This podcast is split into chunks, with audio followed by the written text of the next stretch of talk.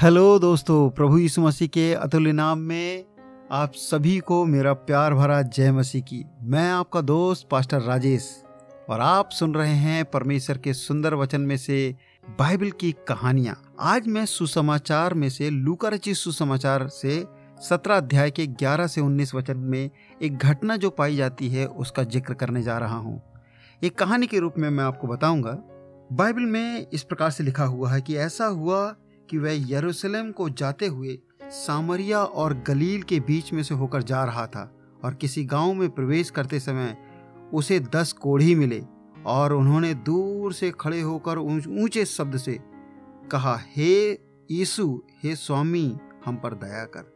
उसने उन्हें देखकर कहा, जाओ और अपने तई याजकों को दिखाओ और जाते जाते वे लोग शुद्ध हो गए, तब उनमें से एक ने यह देखकर कि मैं चंगा हो गया हूँ ऊँचे शब्द से परमेश्वर की बढ़ाई करता हुआ लौटा और यीशु के पाँव पर मुँह के बल गिरकर उसका धन्यवाद करने लगा और वह सामरी था। इस पर यीशु ने कहा, क्या दसों के दस शुद्ध ना हुए? फिर वे नौ कहाँ हैं? क्या इस परदेसी को छोड़ कोई और ना निकला जो परमेश्वर की बढ़ाई करता?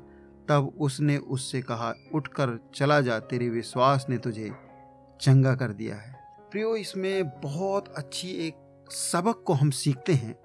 बाइबल बताती है कि प्रभु यीशु मसीह गलील और सामरी के बॉर्डर से होकर जा रहा था, अर्थात उसकी सीमा से, उसके बीचों बीच से होकर जा रहा था। और कहाँ जा रहे थे प्रभु यीशु मसीह? यीशु मसीह यरूशलेम की ओर जा रहे थे। लेकिन यरूशलेम की उस शहर पना के भीतर जाने से पहले उन्होंने बाहर ही क्या देख लिया कि दस कोढ़ी हैं और कोढ़ी लोग बड़ी बुरी अवस्था में रह रहे हैं। वो काले कपड़े पहनते हैं, अपने आप को अशुद्ध अशुद्ध कहते हैं। भीड़ में नहीं जाते क्योंकि नियम के अनुसार उनको पथराव करके मार दिया जाता था। जब तक वो चंगे ना हो जाएँ, जब तक वो ठीक ना हो जाएँ, वो देश में और रहवासी एरिए में जहाँ पर भीड़ होती है, वहाँ नहीं जा सकते।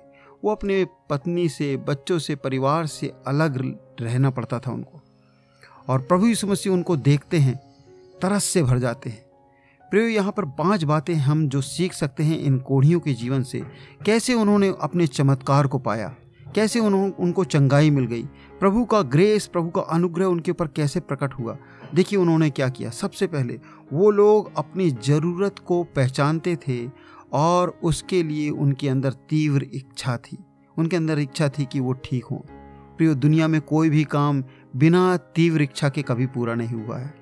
जब हमारी इच्छा तीव्र होती है, जब हमारे अंदर इच्छा जो है वो चरम सीमा में होती है तो हम उस काम को दक्षता से और बढ़िया रीति से करते हैं, जल्दी करते हैं, उसको टालम टोल नहीं करते, उसको कल के लिए नहीं टालते।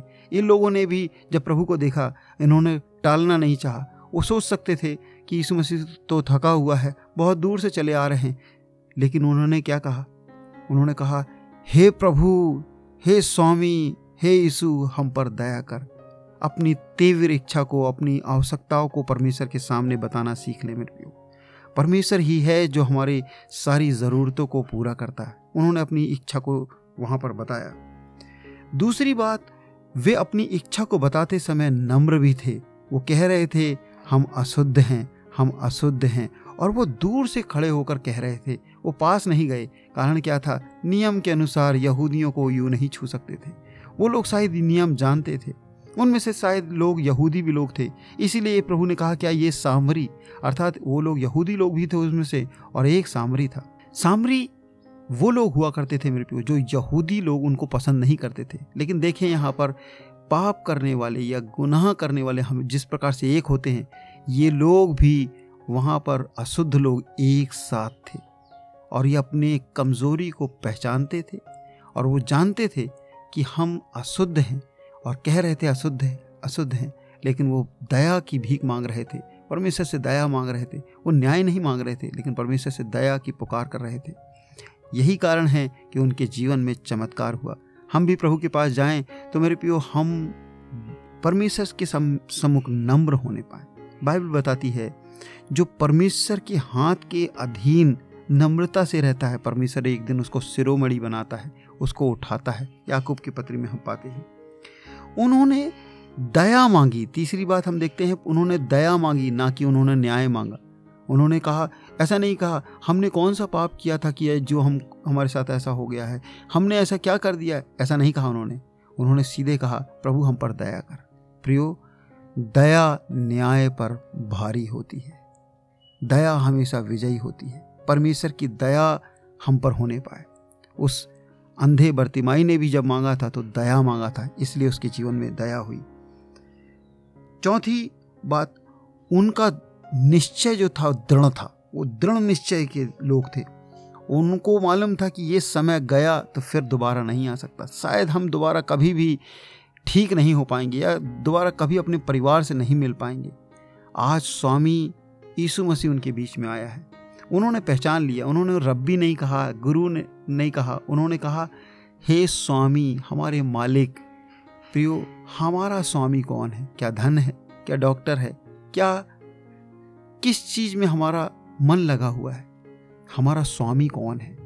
हम पहचानने पाए। उन्होंने पहचान लिया, यही हमारा स्वामी है, यही जीवन का दाता है, और उन्होंने उस प्रकार से पुकारा, हे स्वामी, हम पर दया कर।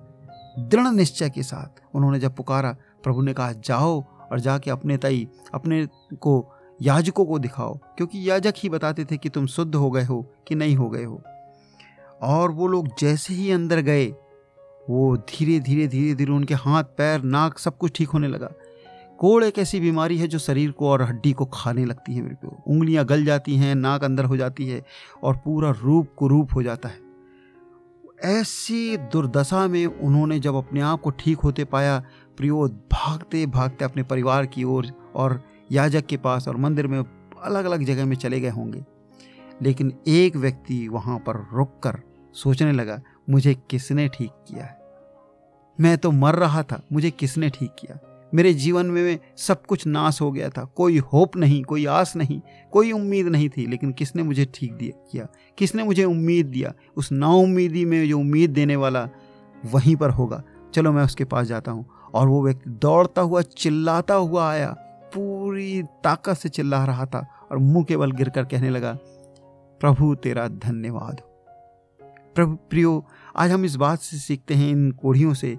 वो सामरी व्यक्ति, वो जो अछूत कहलाने वाला व्यक्ति, जो अलग जात का व्यक्ति, वो प्रभु के पास आकर धन्यवाद दे रहा है।